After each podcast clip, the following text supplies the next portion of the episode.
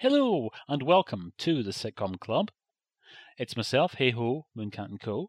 Last couple of weeks, I've been with Sitcom Club members Bog and Strovia, and last week, Dr. Christian Troy, and now returning to the round table, or is it the square window, is your old pal Ocho. Hello. How you doing? All right. Now, I've got something in front of me that may be of interest to yourself because you are on record as saying that you are not a huge fan of 21st century television. This is true. And of course, I have found out that there is going to be another television adaptation of Mapp and Lucia. And I'm not going to give it a chance. No. I don't care if that makes me peevish and close minded. I am peevish and close minded. Yeah, no, I can understand. I, I know where you're I coming from. I had my Yeah. heart broken too many times before by television.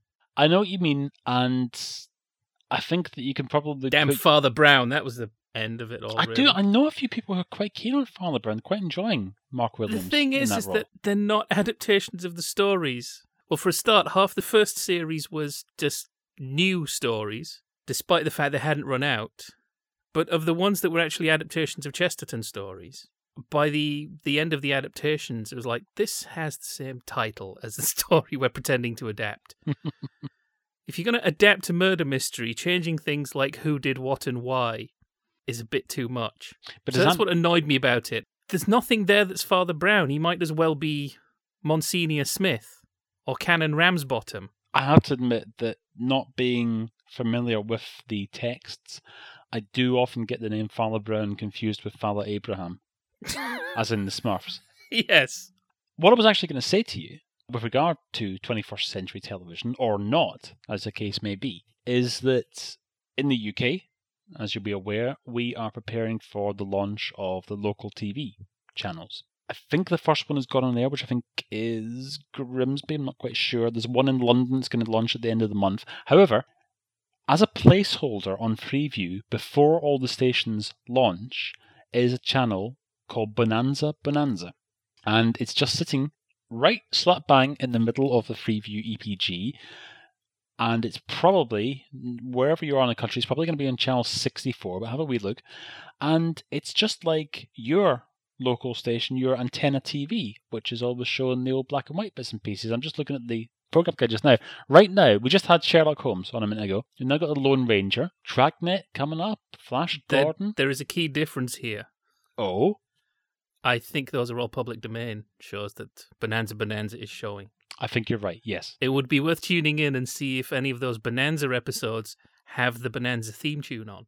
I have heard that the airings of the Beverly Hillbillies are possibly without their opening theme, but I haven't seen it to check. So, could the Beverly Hillbillies, everybody knows the Beverly Hillbillies theme music, of course, could it be that that somehow is still under copyright, whereas the show itself is out?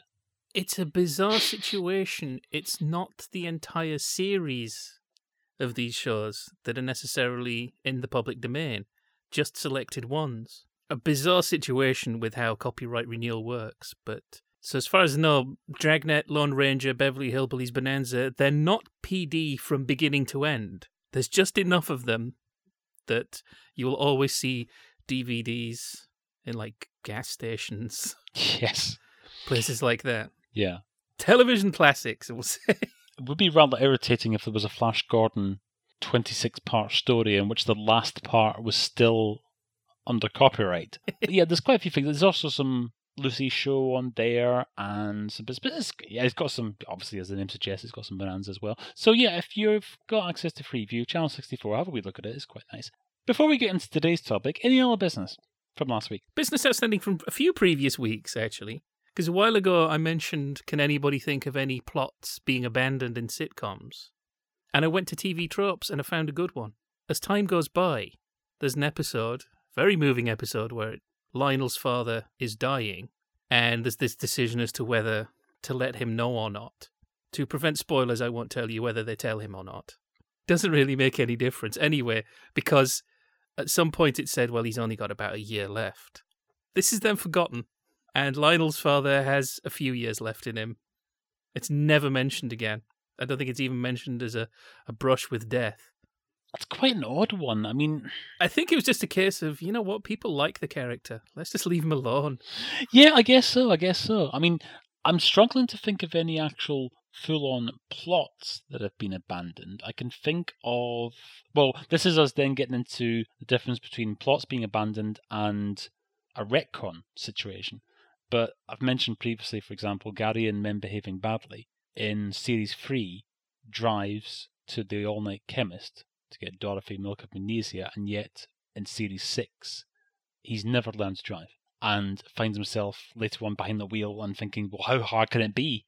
But yeah, that's not really a storyline as such, because it's not as if they had a storyline where they started him on driving lessons or anything like that. So I can think, I even mentioned it in Metal Mickey, of another sitcom where the lead character speaks with a monotone. Small wonder. Well, I said that like that was perfectly obvious. I was waiting for you to slap your forehead. You've never seen Small Wonder, have you? I actually was when you said that just now, I was getting that mixed up with what was it called? Was it called First Edition? Was it something about uh, a guy who was like a newspaper reporter who could travel back in time? It was on ITV back in the day. You're not thinking of Early Edition, which Yes, is about somebody yes. who used to get tomorrow's newspaper today. That's it. Yep, that's it. You've got it. Yep. But that's not Early that- Edition, that's not it. No. Small Wonder. I'm not seeing. The titles are not well, the easily Hang on. confused. let me just check syllables. Small. No, no, not even syllables. It matches. No, no. I've no idea. I've no idea why I was thinking of that. Okay, is it a different world? The sequel to the Cosby Show. Yes. Well, it's a spin off. I'm not sure that they didn't run next to each other. Is the word con- is that is concurrently the correct word for that? Uh, what? This is running at the same time? Yeah. So was there a character in a different world who spoke in a monotone? I've no idea.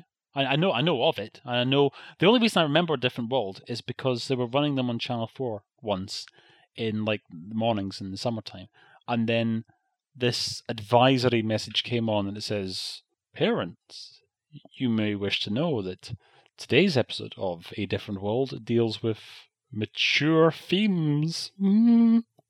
So, mm, you know, maybe mm, you want to leave the room and let your kids watch it without embarrassment.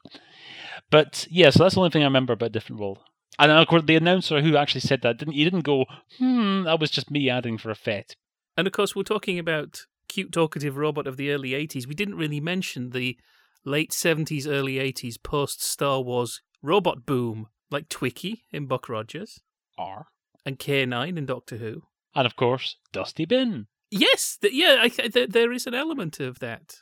And what about that Kenneth Williams? Newsatron in Panorama. what about Galloping Galaxies? Oh, let's not think about Galloping Galaxies anymore. What's wrong with Galloping Galaxies? I was actually one note I have here about, you know, nostalgia. I think you could make a million on this for the nostalgia market. White dog poo flavored spangles. regarding the aforementioned metal one. Thank you very much to Sally Mortmore, who tweeted us with regard to Metal Mickey. And she just asked the question whatever happened to Lucinda Bateson. I mentioned that she was at Arts Educational School in Tring with herself. I did a little bit of research and I couldn't actually see. All, all I found on online was just simply threads that said exactly that, whatever happened to Lucinda Bateson. So if anybody knows, or if you are Lucinda Bateson, then get in touch. Let us know. So, a couple of things hanging over from your Mucky Movies podcast. Well, now can I just point out when you say your mucky movie, I didn't, I didn't make them. I wasn't the distributor. so, your podcast about Mucky Movies. Yes. Well, no, no. Just in case anybody's joined us for the first time today, let's just point out that two weeks ago, Bog and and I reviewed what are called sex comedies featuring popular British sitcom stars. if you just say mucky movies, then people just think you mean anything. Well, anyway, full points for mentioning the Bolting brothers because I don't think they get mentioned enough. In the commentary world, people tend to jump straight to the carry-ons, and I don't think enough people that is the right word coarsening. That slight coarsening of the British sense of humour starts to come in with the Bolting brothers, especially if you can lip read in School for Scoundrels. Terry Thomas says something pretty salty to Ian Carmichael. You also got the title of a very popular British sitcom wrong in a really good way what did I say? because I'd like to see this remake. You said it ain't half Hoff, mum. David Hasselhoff is in Burma in the Second World War. Now, has he got Kit with him? Yes, but uh, it's Kit Hesketh Harvey, who is okay for cabaret patter songs. Not great for driving around at high speed. Is this Kit as in Kit and the Widow? Yes. I'm not putting the guy down, but I was listening to a radio documentary about, and I've forgotten the guy's name, Ronald Frankau. And somebody said, here's modern day cabaret performer. I was like, well, it's going to be Kit Hesketh Harvey. There is nobody else in that realm. now, I, he's doing a good job. Okay, any other outstanding business? No, not from me. I have said everything I need to say on the subjects that have been covered in previous weeks. All I'll say is that I am choosing to deliberately misinterpret Birdie's tweet, and when she said, Metal Mickey, what on earth next the double deckers? I'm taking that as a request. So, in a forthcoming episode, we will be reviewing double deckers featuring TV's own Melvin Hayes, and we may actually do it in a really thorough manner and review every episode individually on individual podcasts. Or not. And then after that, we're going to be doing Simon and the Witch. You're trying to bring it back around to Galloping Galaxies. I can sense it. I didn't mention what on earth. I was never a fan of that. We have much to discuss, Gus. This week, we are talking about an area of the country back in the day when television channels didn't have stupid names like Dave. They actually had proper names which indicated which part of the country they were emanating from. Now, I don't Yorkshire know. The... came from Yorkshire, Central came from centre of England, and Granada came from Spain. Hmm.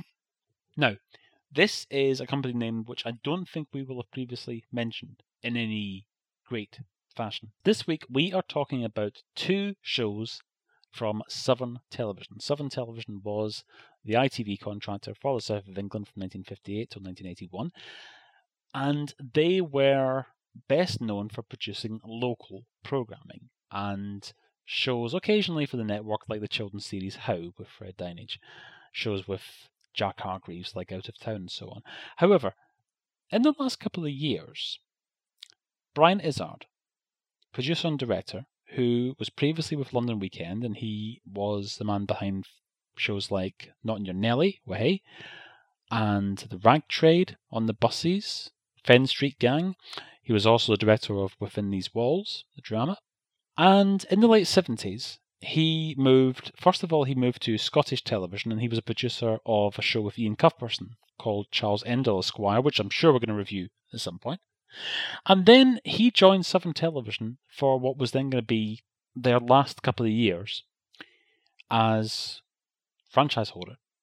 And he produced and directed a handful of shows of the type which Seven weren't really known for. Now, two of these were entertainment. Well, I mean, I've just checked through the Radio Times Comedy Guide, and if that is to be believed, and why not, those are the only two what you'd call adult sitcoms. Yes, indeed. Every well, other entry in there, I think there may be one sketch show, but every other entry there, sitcom wise, is for children, like Bright's Boffins or Follow That Dog. Anyway, while Brian Izzard was at Southern TV, he was behind two networked sitcoms that we're going to talk about today. Now, as we've established, Southern didn't really do sitcoms. It's just not their kind of thing. Uh, the kind of shows that they would have had networked were shows that were to their strength. So things like, for example, children's programs, like things like Run Around with Mike Reid and initially. Well, should we mention the political background? Okay, you'll forgive me if I go over something that is to some people basic knowledge. To others, there's always a chance someone listening to this hasn't really given this much thought before, and this will be helpful. Prior to 2002, ITV was not really one channel. It's been a slow decay of this process. So even people who were watching it long before 2002 might not really be obsessed by this, like some of us. ITV was a network made up of roughly 14 different regions, each region being served by a different company. The number of companies and regions does fluctuate between 1955 and 2002, but let's just grab onto the number 14. So a different company would serve a different franchise, and these contracts were not lifetime contracts, so they were regularly re advertised, reapplied for, and occasionally turned over to somebody else. And that's the situation we're looking at with Southern Television at the time we're talking about. They reapplied for their franchise in 1980. Their license went up to the end of 1981, and it was subsequently announced that they were not going to have their franchise renewed. The southern region of ITV was going to be handed over to another company, but they had to see out the rest of their contract. So at the time these shows are going out, Southern know that they don't have a future as franchise holders for that particular area in the ITV network. We could do with an expert on Southern Television to help us out with this, because there are a number of different options here. One, this is stuff that was stacked up to help with the bid, maybe possibly knowing it wouldn't be broadcast before the bid was going in, but it was something you could put in there. We're going to be making some sitcoms, we're going to be making a game show. Maybe it was made with a view to putting it out before the axe fell, and at some point it became obvious to Southern that they weren't going to get their franchise renewed, so it got salted away. You know, there's that strange little accountancy dodge ITV sometimes have where they will sit on a show for years because an unbroadcast show can be declared as a different kind of asset from a broadcast show? Or did they have their eyes on the future? Channel 4's coming, and Channel 4 is a publisher broadcaster. It will need independent producers to supply it with everything it needs, as well as ITV companies. So, the first of these sitcoms we're going to talk about is That Beryl Marston from 1981, starring Julia McKenzie, Gareth Hunt, and Jonathan Morris. Now, Ocho, what is the basic premise of this endeavor? The basic premise, in my eyes, seems to change. Well, Jonathan Morris announces in the pre-credit sequence what the basic premise. He draws a picture of his parents, says, "These are my parents." And Then he tears the picture in half and he says, "And this is the problem." And the audience laughs. Marriage breaking down. That's what we find funny out here in Southernland. And there's quite a few moments where they're laughing at things like the word divorce or so. Mr. and Mrs. Bodley, a married couple living in Brighton, are no longer a married couple. They've divorced because Mr. Bodley went off and had an affair with a woman called Beryl Marston. So we find Mrs. Bodley trying to get her life back on track. She's a single parent family now with two children Jonathan Morris, who is about 25 by the looks of it. Uh, people, people look different in those days. I'm going to say he's a teenager. He's sixth form, and Julia McKenzie's character also has a daughter who I would say is around about 11 or 12 years old, and she also has a shop because it's the it's the 1980s. Women can have their own businesses, and there's a health food shop next door run by Roy Barraclough. No, sadly, it's not a crossover with Mother's Ruin. It's run by Ardal Hanlon because, of course, my hero. No, Hang on a minute, we haven't done this done. is me. This, yeah, health food shops in sitcoms. It's a whole. But we have, we haven't reviewed Mother's Ruin yet, have we? No, we haven't. We'll get to it. We will Oh! get to it. Yes, we will. We've got all six episodes. We've seen. I'm trying to cover for the fact that I've completely forgotten the name of the character and the actor who runs the health food shop next door. I can remember that the health food shop is called Nuts in May. yes, is is Harvey played by Peter John? He he is a practitioner of homosexualism. no, this is part of their whole. Hey, it's the 1980s. Here is an out gay man who is not entirely a screaming stereotype. There is, you know, there is a certain extent that he's just like that. Ooh, let's gossip, love. That that was my impression of a gay man. that was my impression of a gay man in a 1980s sitcom. Sorry. I will, I will, I'm, I'm really making this. no, I've just I've just got this idea that somebody on Bob says opportunity knocks. He's just done Frank Spencer and he says, "And now my next impression, a gameman." So anyway, as part of the whole modernity, we have an out gay man who is best friends with the lead character. And now it probably looks quaint and gauche. I'm sure for 1981, it was a big leap forward. well, at this point, we've had the gay couple in agony two years earlier, Peter Denyer and Jeremy Bulloch. We've had lukewarm in porridge, and we've had Neville in Odd Man Out. No, actually, I was going to say, could you say what you like about him? He is out, but is, is he out? Because he changes his mind at one point, decides he's straight. So we're trying to talk about attitudes moving on in the 1980s, and frankly, I think we sound like we're from the 1950s. Can I just interject at this Which, point? personally speaking, is a big advance on my normal. well, I'm I'm sitting here watching Dragnet on Bonanza Bonanza for goodness sake. So that's the premise. It doesn't play out the way I thought it was going to play out, as indicated by episode one. Oh, and I forgot to add another little kink. Well, I have it, I have mentioned it briefly, but the fact that Jonathan Morris's character is allowed to break the fourth wall. The only character. He does do so in the introductions, but he is allowed to do so in other scenes as well. So there there are bits where he's talking, and isn't there one bit where he addresses the audience and yet somebody replies to what he's just said? There's some indication that there's this very bizarre, semi-transparent fourth Is this wall. when he is mooning over Millicent Martin? I don't know because if I knew, I would have said, wouldn't I? Now, we are throwing these names around as if people know who we're talking about. But apart from Julia McKenzie, because people will have seen Julia McKenzie in all manner of things. I mean, as far as sitcoms uh, are concerned, she's best remembered for Fresh Field, but she still appears in dramas and all sorts today. Is Agatha Christie's Marple still going? Yes, Well, that's probably what she's best known for right now. Gareth Hunt, reading a user review on IMDb about Beryl Marston. This chap says here, when he died a few years ago, several papers reported insultingly that he was best remembered for his coffee adverts. Now, I don't. If that was the actual headline, if it said Gareth Hunt remembered for Nescafe adverts, then yeah, I suppose so. But that is actually something that he is very well remembered for because that was a long-running campaign. I suppose second to that, you would recall him as Steed's assistant in the New Avengers, who is the only cast member of the Avengers to have the same surname as an Anglo television quiz show. Well, I think you're forgetting in, in some of the early, less known series of the Avengers that don't get repeated, there was Venus Sale of the Century. Obviously, Jonathan Morris, it depends on your age group, I suppose, because I suppose most people associate Jonathan Morris with bread. And as far as the family members were concerned, he was the family member who was the artistic one. Uh, He wanted to be a poet, he wanted to be a published poet. That was his big ambition. But then later on, Jonathan Morris slipped into that no man's land where he was an actor, but he was sort of known for being himself. Because didn't he? I think he was a presenter of the movie game on Children's BBC.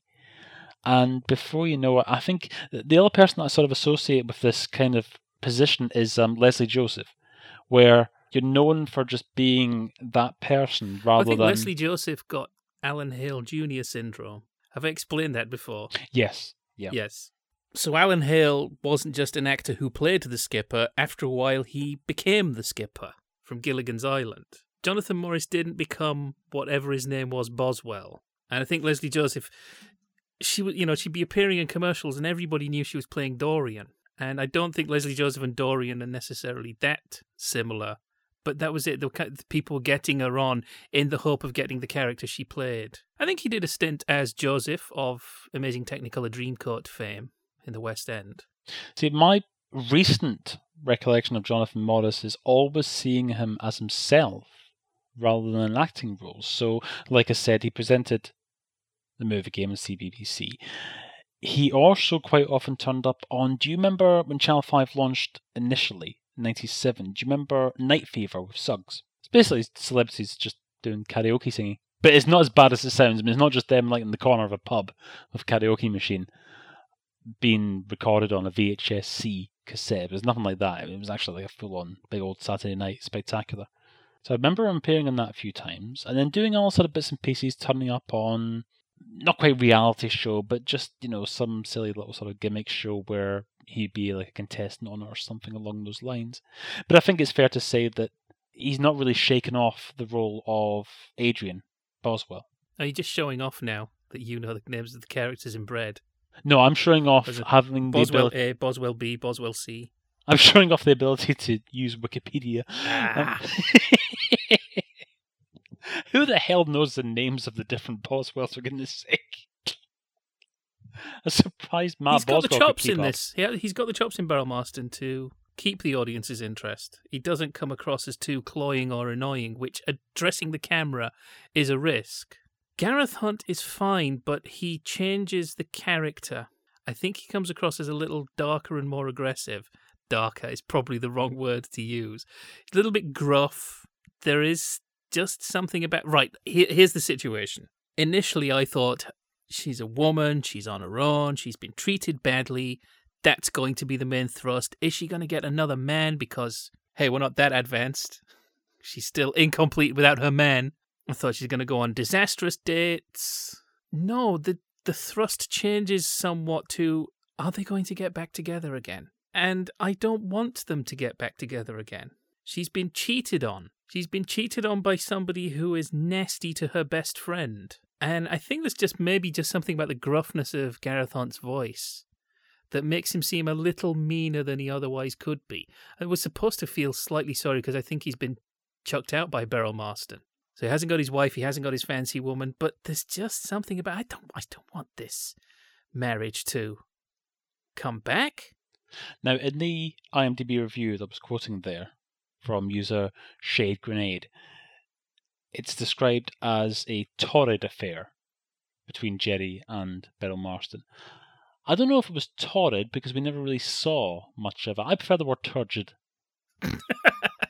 but we're going to come in a second. When we get on to episode two, we're going to come to what I thought was a little bit of a, a faux pas, so to speak, in terms of Beryl Marston being the third person in the triangle. But we'll come to that momentarily.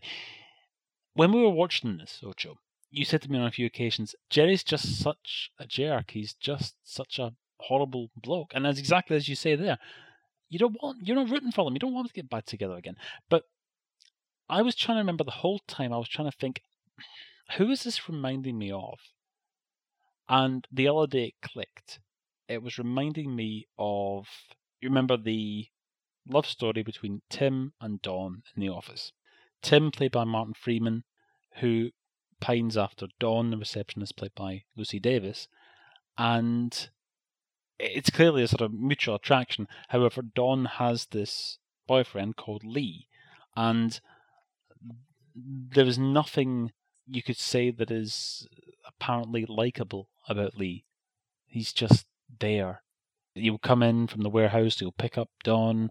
He doesn't have any sort of sense of humor as far as we can tell. He doesn't seem to be particularly generous or caring or kind. Uh, he just doesn't have anything about him. And you're just sort of thinking, why the hell is Dawn with this bloke when she could be with Tim? And like the milk woman in Open All Hours. Yes, I guess. Yeah, you could say. Meet her yeah. fiance. And... That's right. Yeah, there's nothing much of him, is there? But I guess the answer really, and I think actually Lucy Davis was asked this uh, with regard to why is Dawn with Lee. This is from memory, so apologies if I'm getting this wrong.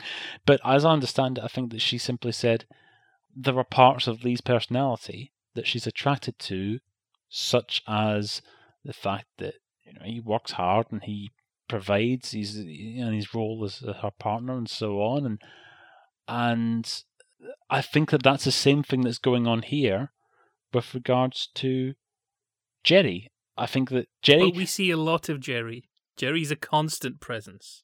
We see Jerry at home, at work, at play, and there's just. I feel like I'm being a bit unfair because I I felt like I was making it sound like Gareth Hunt kind of made a mess of it. No, it's a combination. If you've got an actor like Gareth Hunt, you need to give him slightly different lines. Or if you if you're going to write the character like he is written, don't give it to Gareth Hunt. It's two different factors. I think Gareth Hunt could have played a likable ex-husband we'd want him to get back together with if he'd been written slightly differently. But he's just he's just he's, he's just mean. Okay, now I've just looked this up. This is the, the Wikipedia entry for Dawn Tinsley in The Office, and it says Lee's relationship with Dawn is constantly problematic. Lee is essentially portrayed as a decent man and solid, dependable partner. However, he is seen to be sexist and derogatory towards Dawn as well. Now, I think that that solid, dependable partner, I think that's the key bit in this, and I think that this is, first of all, I think why Georgie still has an idea of getting back with Jerry, despite everything that's happened, despite his affair and so on. And also, yeah, they've been together for a long time. They've got two kids, and that's the back of our mind as well. I'm just not buying what they're selling. And I know I've seen arguments break out before where somebody, well, yeah, but if you imagine this and imagine that, and no, they have to do the work.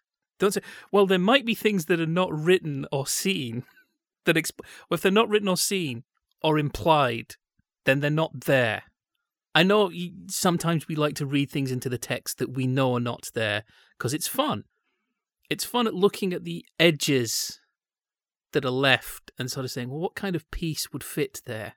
But with this, I'm assuming that it's not just the we're supposed to care about this. And I didn't. I didn't think, come on, guys, put your differences aside. You mentioned earlier on, you alluded to the idea that we think that Beryl Marston might actually have been earmarked for transmission in 1980, and the reason that we think that is because there is a flashback scene when Jonathan Morris says all this started 18 months ago when Georgie found out about Jerry's affair with Beryl Marston.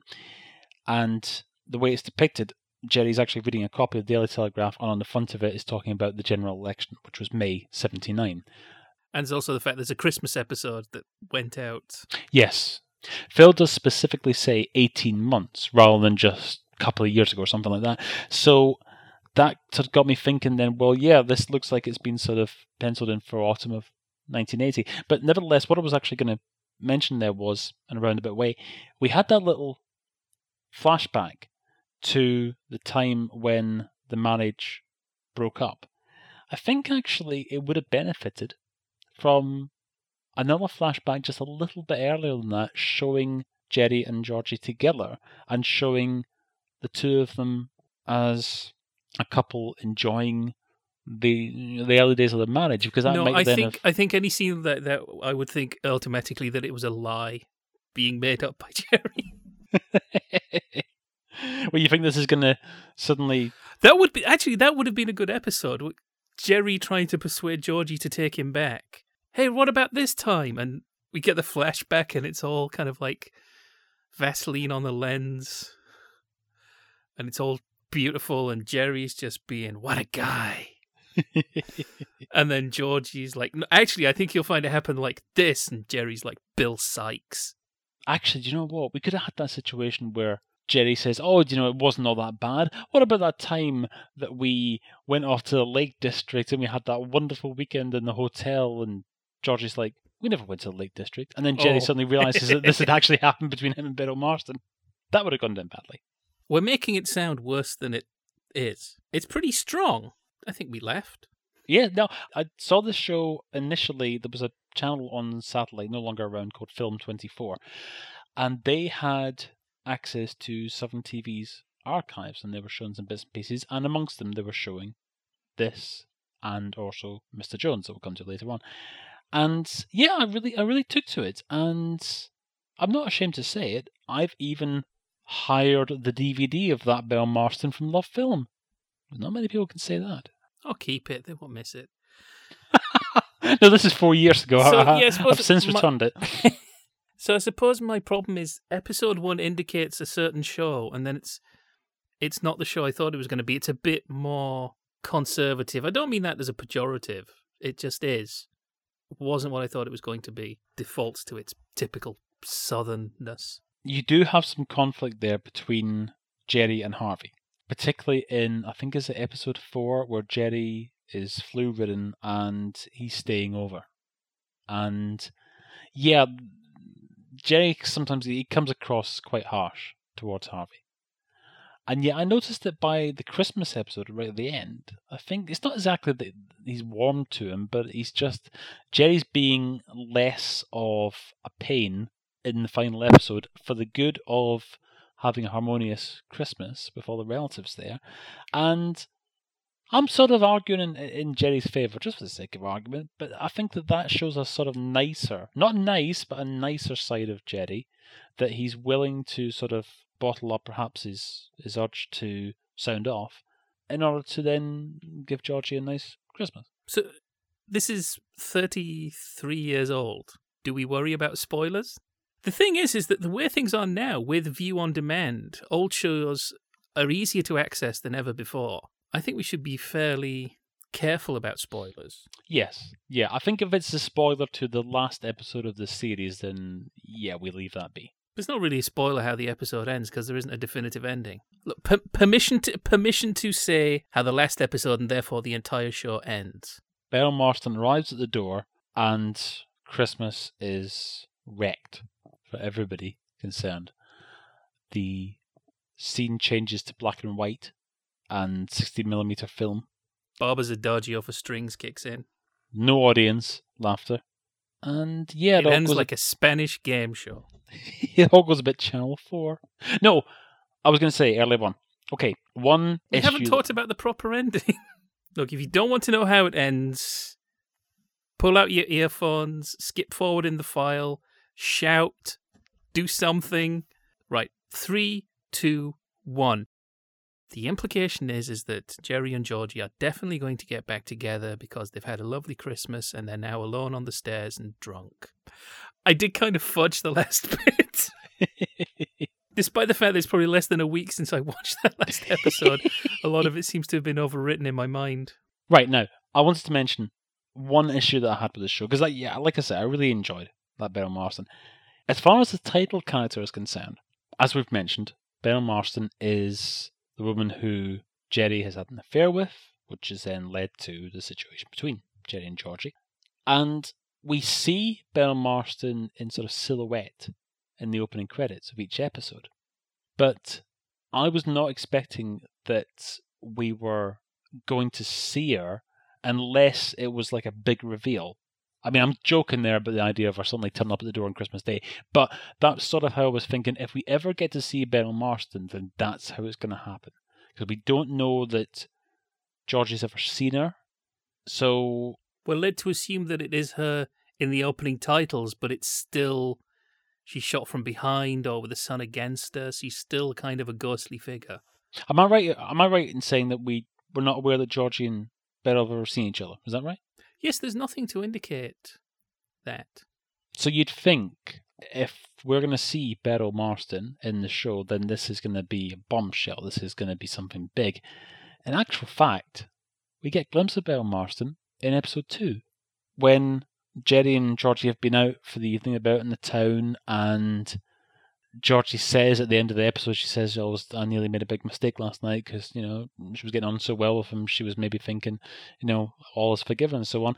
And when they go into this pub, barman says, "Oh, somebody's asking for you, Jerry." It's herself, and we get a glimpse of Beryl. And she looks. She doesn't look like a siren. She just looks like she's there out for a drink. Hello. She doesn't. She doesn't look like some sort of life-wrecking goddess. And that, that that's it. And we don't see Beryl again at any point. And yet, it's such a sort of throwaway moment. It's, you think that really should have been saved up for something big.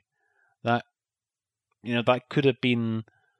I mean, that could have been a, like a really really big episode six.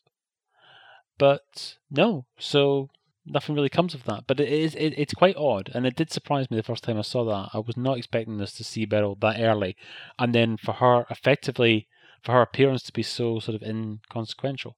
I'd love to know more about the recording dates for this. I'd love to know if episode one is a pilot shot some time before. Because that's episode two and it's already, oh, they're having a good time. Look, they're going to get back together again. Don't you want them to get back together again? And then episode three is the backstory, which I didn't think we necessarily needed to see. I'd almost felt like they'd already run out of ideas. We know the backstory, we've been told in episode one what happened. But it's like now we have to see it happen. I don't know if maybe they put it there because otherwise, if you put all that stuff in episode one, you're starting a sitcom with the actual breakdown of the marriage and it's too much of a downer. Yeah, and it's also quite a lot of exposition for a first episode. That's something that we've touched on in the past about shows which have suffered because it takes so long to get across to the viewer the initial setup. And by the time you've finished explaining the entire thing, you sort of run out of time for any big laughs. Um, and we had mentioned to each other when we were watching the shows that this is something that I'd first discovered in Morecambe and Wise autobiography of 1981. They talked about how in a six part show, in their case a sketch of course, if you have six parts to a series, if you have two episodes which are not quite absolutely top notch, then they'll be positioned as episodes three and five, so that a show launches well, holds the audience's attention the following week. Then, if you have a dip in episode three, you get the audience back with episode four, and then with episode five, it's like, okay, this one's not quite up to scratch. However, it doesn't matter because next week we're going to have a big finale. So you know the last one is going to be a big one. And that was really noticeable in this series that episodes three and five really felt like episodes three and five. If you'd skipped them, then you weren't going to miss really anything in terms of the development of the plot. I mean, episode three is the one with the backstory, and yeah, it's interesting to see how it comes about, but it doesn't actually move the narrative on any further. Oh, huge disappointment because it's a flashback. Georgie has a different haircut, probably because she's a good wife, so she has long hair. But then, of course, as we know her today, she's a modern 80s single businesswoman. She's got short hair.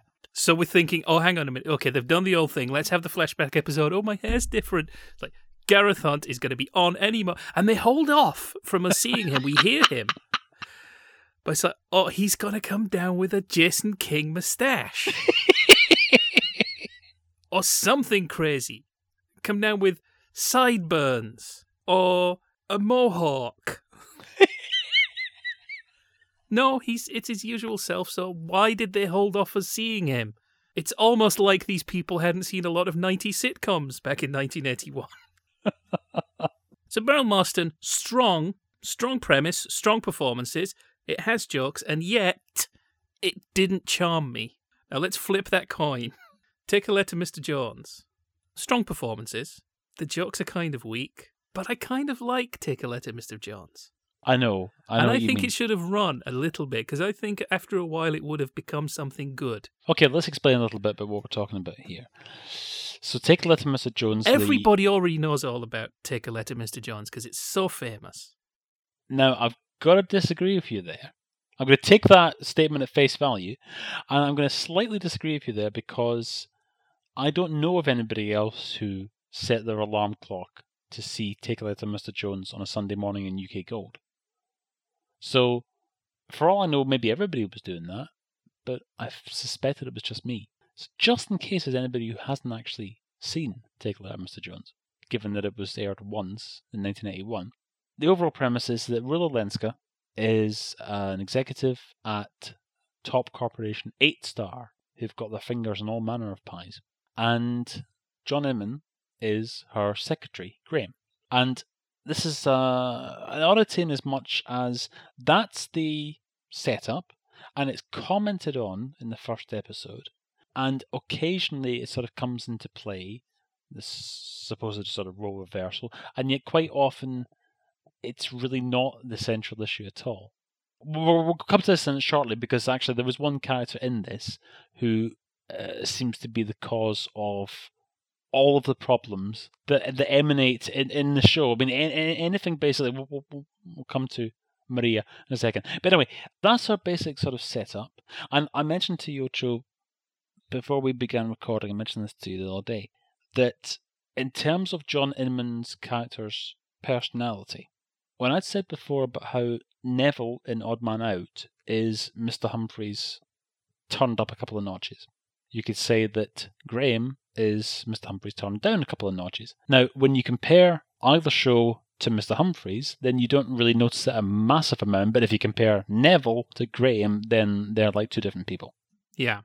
And John Inman himself said that he actually really enjoyed this series. Although he he did enjoy Odd Man Out in a way, but he did enjoy very much Take a Letter, Mr. Jones.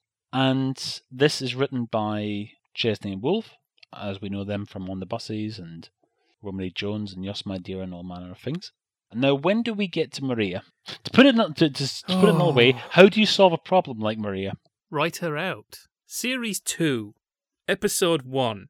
Graham and Mrs. Warner have just come back from the airport after having seen Maria off back to Naples.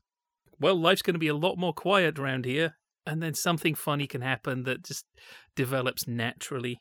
Oh, Okay, now this is one of my favorite instances of clunky dialogue.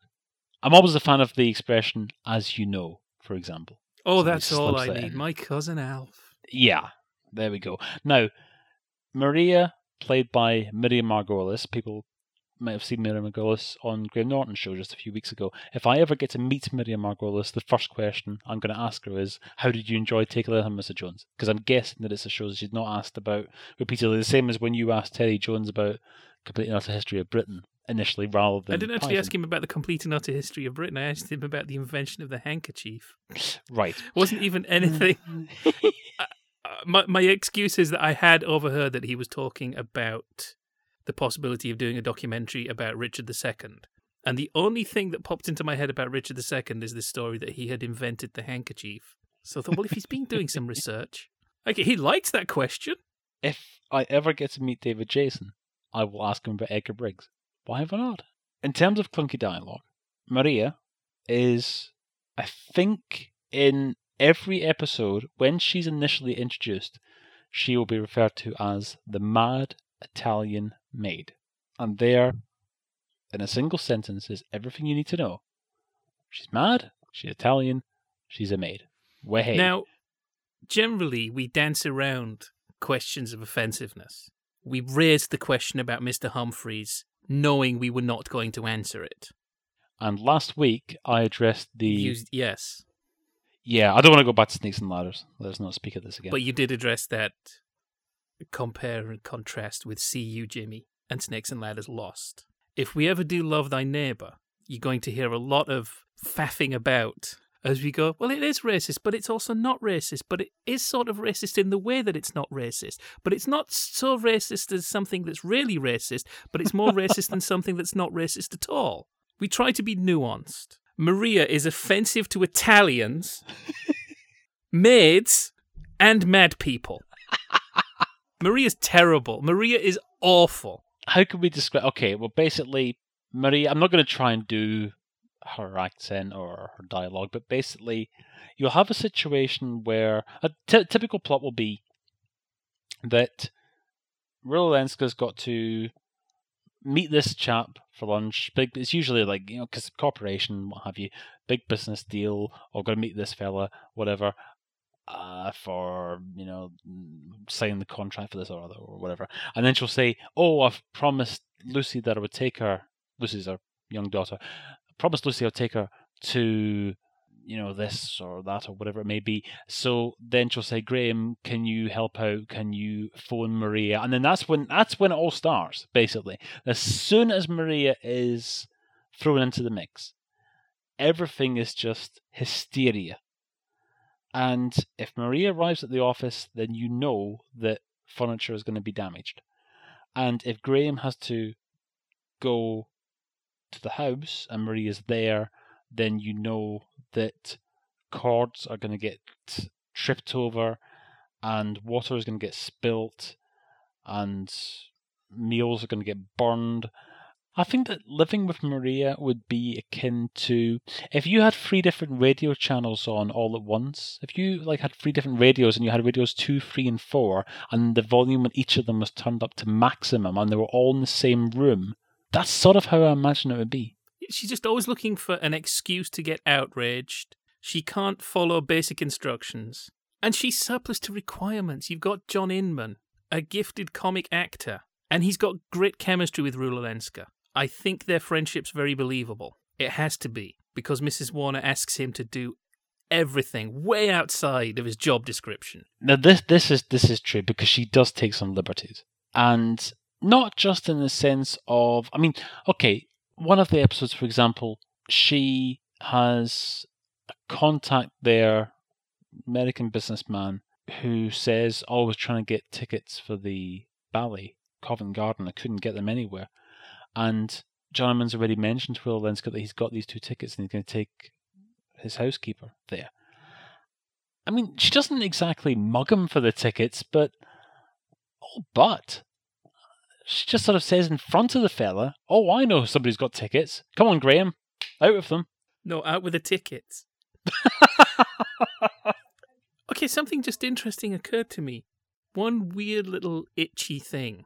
As we've said before, Mr. Humphries has to be gay for the for the jokes to make sense. Neville from Odd Man Out, as far as we can tell, is out, except when he changes his mind. Graham isn't gay as far as we can tell, but he is sort of neutered in a strange way. The situation with the ballet, he's taking out his housekeeper. He hasn't got a hot date with Miss Cynthia Lovely that he's been pursuing for a while. No, it's his housekeeper he's taking out. That kind of brushes aside any questions of his relations outside the office. Uh, maybe I'm reading too much into it. Well, I consider Neville to sort of be asexual, really, because it's just never a topic and it's never really a subject matter at all. And this is one reason why I, I like Chesney and Wolfe's writing in general and I've mentioned before about how there are subtle elements in some of the on the buses episodes, for example, which suggest that they are not particularly inclined towards. I'm saying this despite what we've just said about Maria, but there are some elements in their writing that suggest that they have an aversion to just taking the easy road and just taking the easy stereotype and so on. I mentioned before about when there's one episode on the buses which concerns an Indian woman who's working at the bus station, and the whole basic plot is the fact that she can do a sort of snake charming act, and then the snake gets loose, and so on and so on. But in terms of her background, there aren't really too many sort of easy gags in there, and the idea that she's going to then go out with Stan or go out with Jack, that in itself it's not something that's specifically sort of commented on. It's not like they, they suddenly focus on the fact, oh, you're you're you're going out with a an Indian lady or anything like that. So a lot of their shows, I, I get the impression that they don't always just sort of take the easy option, and I think that's why John Inman liked the role of Graham for that very reason, in a way that he didn't like Neville. So yeah, I, I suppose part of it is also though his slight, and in Graham's case, it is slight effeminacy is part of the role reversal thing. But another issue occurs to me. If we say, look, Graham is completely heterosexual, has an eye for the ladies, then we know sooner or later, basically, I'm saying it would turn into Who's the Boss. And nobody wants that to happen. I'm oh, sorry oh, if well, any members of the Who's the Boss fan club. No, no, I have to. I have to admit that I, I mentioned a few weeks back that I was trying out an American cable TV package, and I was led to believe that one of the channels that would be in the lineup was going to be a station that was airing Who's the Boss, and I was actually more disappointed than I care to admit that it turned out that that wasn't in the bouquet, and therefore Tony Danza would not be appearing on my screen anytime. Do we soon. have to go back to it because maybe we got a bad episode? Maybe. So anyway, that's another reason maybe for Graham to be something of a eunuch. Otherwise, you're going to get the Graham Mrs. Warner shippers writing all their fan fiction. Oh, okay. Now here's an interesting example. The episode with the Australian businessman who is very interested in Mrs. Warner to the point where he makes Jerry and Beryl Marston look like a nice chap. Oh yes, that's it's offensive to Australians as well. Well, it really it really is because he's so overbearing. He's a and creepy. Yes. There's basically a slight sense that if I don't get my jollies, you're not getting this contract. I'm and sure. So... I'm sure that's not what they meant to happen, but they didn't take enough care not making it look that way. Now the thing is that okay, this is a slight spoiler, but not for the series overall, just for a specific episode. It concludes with Mrs. Warner implying that Graham and her are partners. Now, the thing is that you've got simultaneously, you get the sort of sense that the audience, bearing in mind, of course, that they principally associate John Inman with Mr. Humphries, they're sort of looking at this as, as if, blimey, you know, the, the idea of it, the two of them together. And yet the reaction from the businessman is simply, oh, I apologize, I didn't realize. Oh, he's more he's more like that Graham's a little weedy fella that's more his thing. It's not kind of like I thought you were playing for the other team. What was that? what was that YouTube comment you found? well, let's not embarrass anybody, even even people who comment on YouTube videos. Maybe should be allowed to keep. Uh, sorry, when I was being crass there, I was quoting something. But it was it was an Australian thing actually that the comment was on. Do you want to find the comment? No, no, it's okay.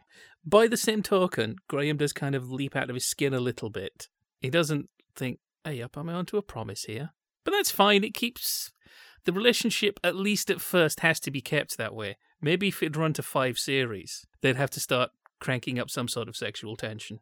Can we talk about the other bad thing about this show? Uh, yeah, okay, the bad thing. Are we talking about Lucy? She's too much the cute kid. It's not quite her catchphrase, but one of the "Oh, you are silly" to Graham. She's not just cute; she's calculatedly cute, and she's also very badly behaved.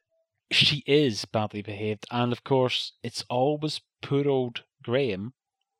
And usually, it's going to be like Maria taking her eye off the ball that that allows Lucy to get away with a packet of chocolate biscuits.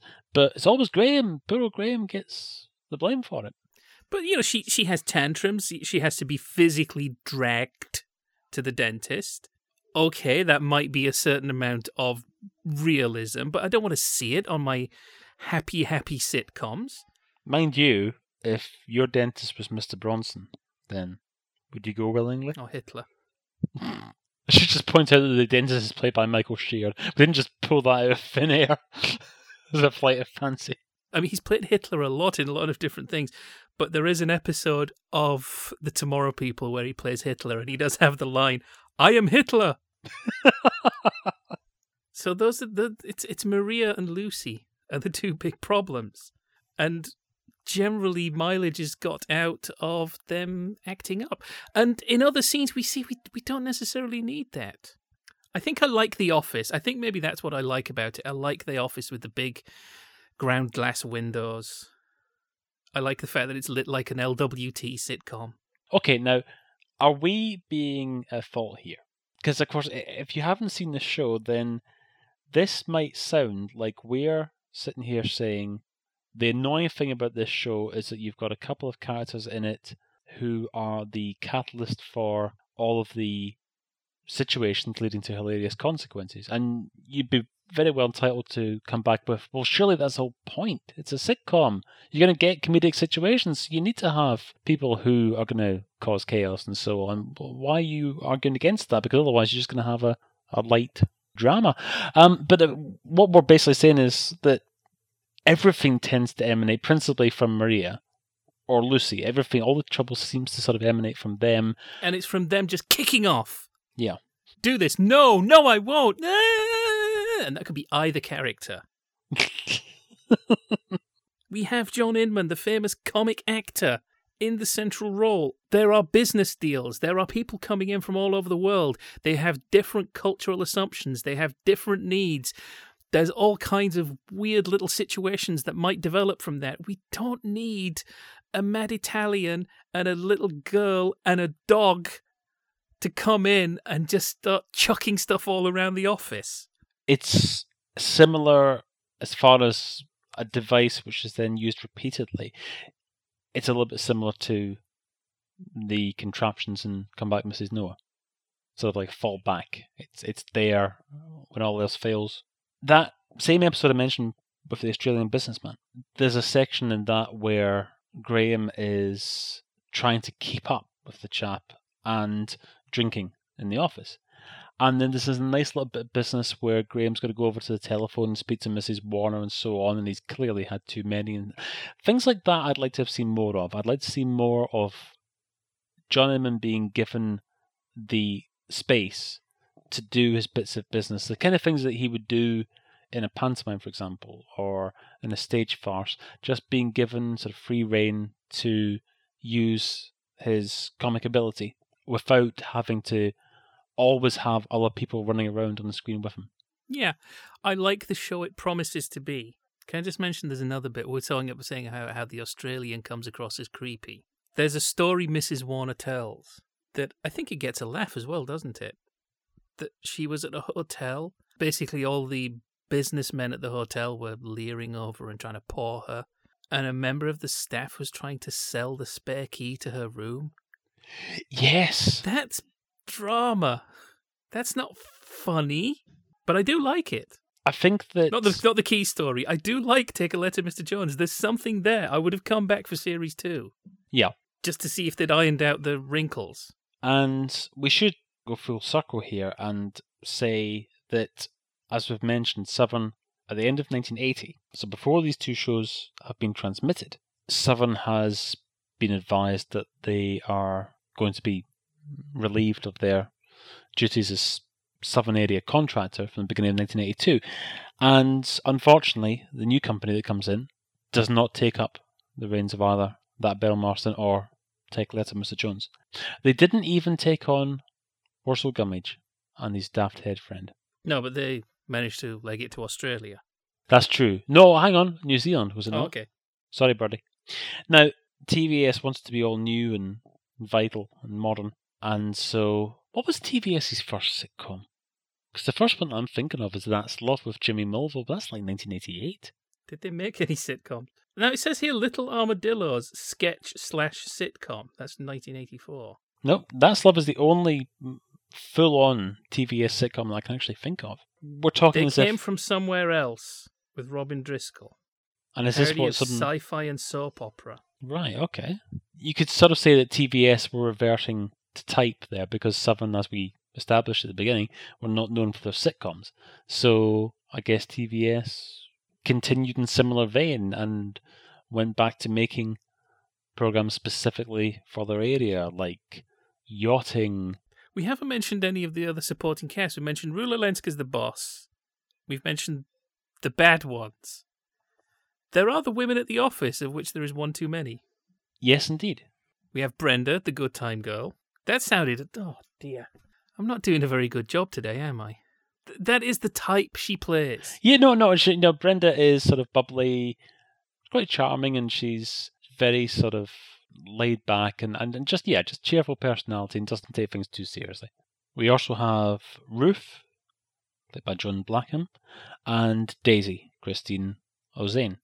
Okay, which is which? One of them is crabby and is always snapping at Graham and trying to put him down, and Graham tends to get a few good zingers off her. And the other is kind of timid and worried and surplus to requirements. Because I don't think she really gets any big laugh lines. She tends not to even feed Graham any good stuff. So somebody has to go. It's a four sided triangle. It's got to be Graham and two others but three others it doesn't it just all sort of topples over What first attracted me to Take a Letter to Mr. Jones, as I'm sure it did yourself? Part of the reason why I mentioned Brian Izzard earlier on. I am a huge fan of Brian Izzard's work, principally because he invariably has bonkers title sequences. And I'm not just throwing that word out there. Okay, let me give a couple of examples. We've mentioned Beryl Marston, which is sort of unusual and features. I think this is a Brian Izzard trait: is you get film sequences rapidly edited, so very very quick cutting between scenes, and you've got a lot of that in Beryl Marston intro. In the title sequence to Under Manning, I am not making this up. This is actually what it consists of. Bernard Manning in a white romper suit floating in zero gravity. Seriously. Honestly, if you don't believe me, just look it up. You wouldn't even believe it after you've seen it. And in Take a Letter, Mr. Jones, we have the delightful sight of Mr. Jones being serenaded by three secretaries who we'll never see again in the actual show itself. And they are singing this lovely song about how wonderful Mr. Jones is. it's got little hyperactive bibbly bobbly early 80s synth music bubbling underneath it the secretaries are doing high kicks and they've had to hitch their skirt ups a bit so that you can see the full effect of their kicks you can see what? This is this is six thirty five in the evening. We can't have anything like that. it's better than it sounds. And can we also, if if we've already mentioned it, it's not actually part of our brief, but can we mention Charles Endell Esquire Oh yes. with the theme sung by Iain Cuthbertson and him getting ready and putting his corset on? And he also uh, have you have you seen the series all the way through, Mooncat? What Charles Endell? Yeah. No. The end titles are just him doing scat singing. Beetle, idle, idle.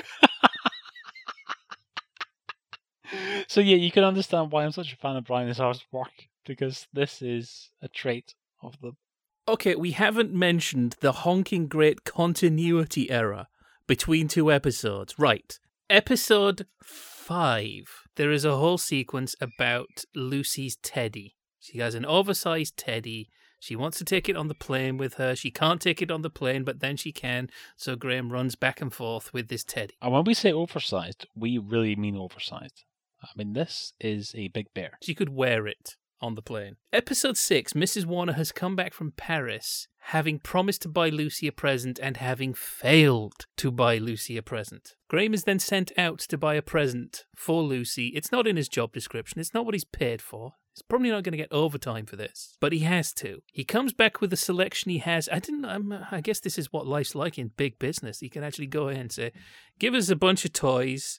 I'm going to show them to my boss, and we'll pay for the one we like and send you back the others." He brings a teddy. Teddy? A teddy? She's 11 years old. She passed that stage. Is there no script editor? well, I'm going to speak up in its favour here, rather foolishly, and suggest that because this is after the episode with the big bear at the airport, we are simply to assume that in the, say, 72 hour period between those two different events, Lucy's just outgrown teddy No, doesn't Miss Warner say something like she had a teddy when she was three years old? The implication is that she's been past that stage for years. Graham didn't say. What? What do you mean? Do, do you remember? oh, what the hell was Arsenal around with that bloody big beast for in Gatwick last week? I had to drag that bugger from all the way back here, and it really was a big bear. Uh, but yeah, I mean, no, he should have just he should have stood up for himself and said, "No, I've had enough of this." But actually, that's the episode, episode six, where I really did think that we were actually going to get rebellion from Graham because Mrs. Warner really is taking liberties. I mean, I joked earlier on about how she basically just grabs his ballet tickets and hands them to the businessman, and she's still. I mean, into the evening, she's got all manner of stuff going on with him and what have you, and he's running around and he's having to go to the house, and there's Maria causing problems as always. Are we, are we going to give away the, the end of that episode? Because it's not really. I mean, okay, it's the end of the episode and the end of the last episode, but it's not really like a season finale, is it? I've forgotten it already.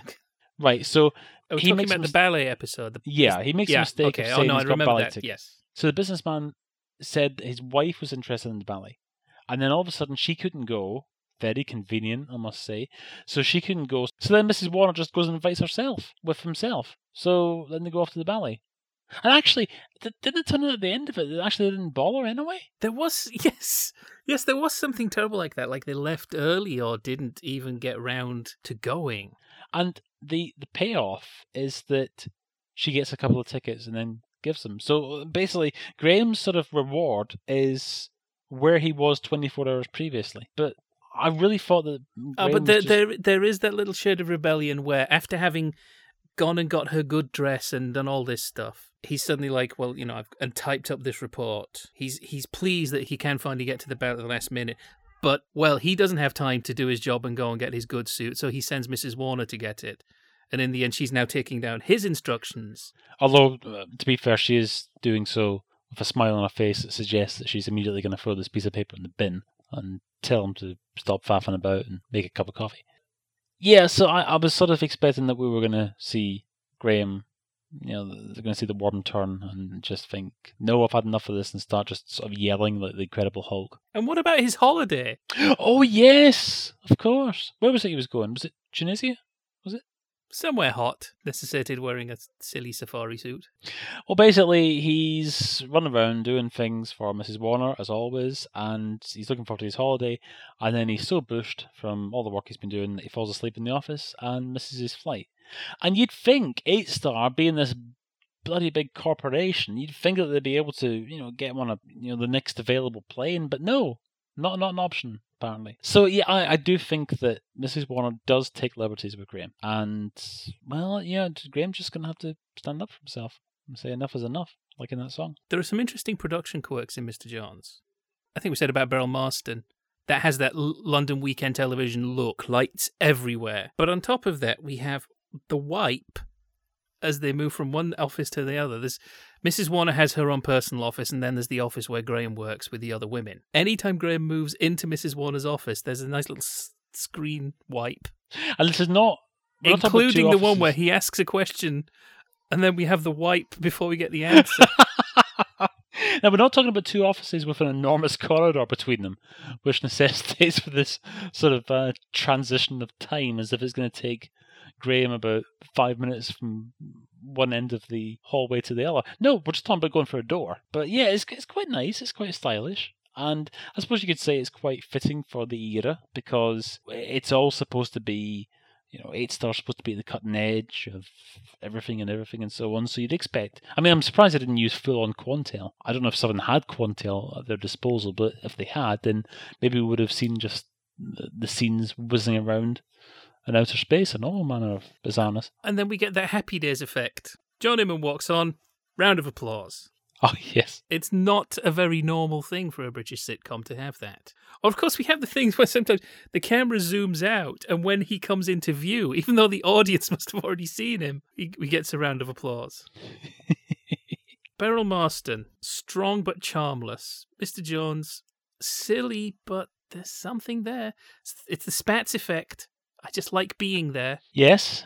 Now, funny you should say that because next week, dear listener, is the first anniversary. You heard me right. The first anniversary of the Sitcom Club podcast. Very first Sitcom Club podcast was released on the 4th of April last year.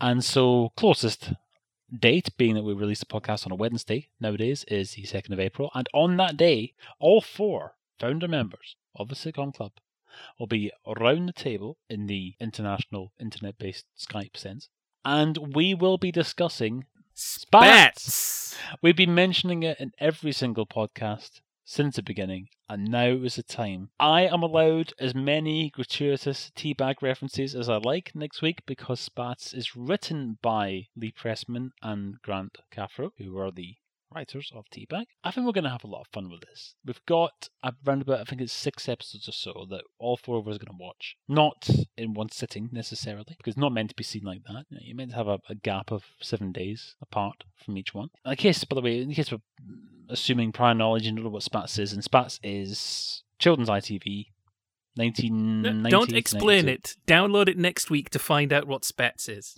Now, hang on a minute, because you're actually doing a Spatz trope right there. You, you sounded like the voiceover artist. It says, next week, the one who may have presented an episode of Playbus previously is going to get involved in some bit of business with a skip. What on earth's going on? Tune in next week on another exciting episode of Spatz. There you go. Works for me. So, yes, that's going to be next week for our anniversary show. You can download all of our previous podcasts, including the Brian Izzard produced Not on Your Nelly, by going to sitcomclub.com. You find links there for both iTunes and your own preferred podcatcher. If you want to get in touch with us, you can tweet us at the Sitcom Club or email us at feedback at sitcomclub.com. And until we meet this time next week with Canada's favourite burger bar based light entertainment spectacular, Ocho, thank you for your company today. Goodbye. And we will be with you again very soon on the Sitcom Club.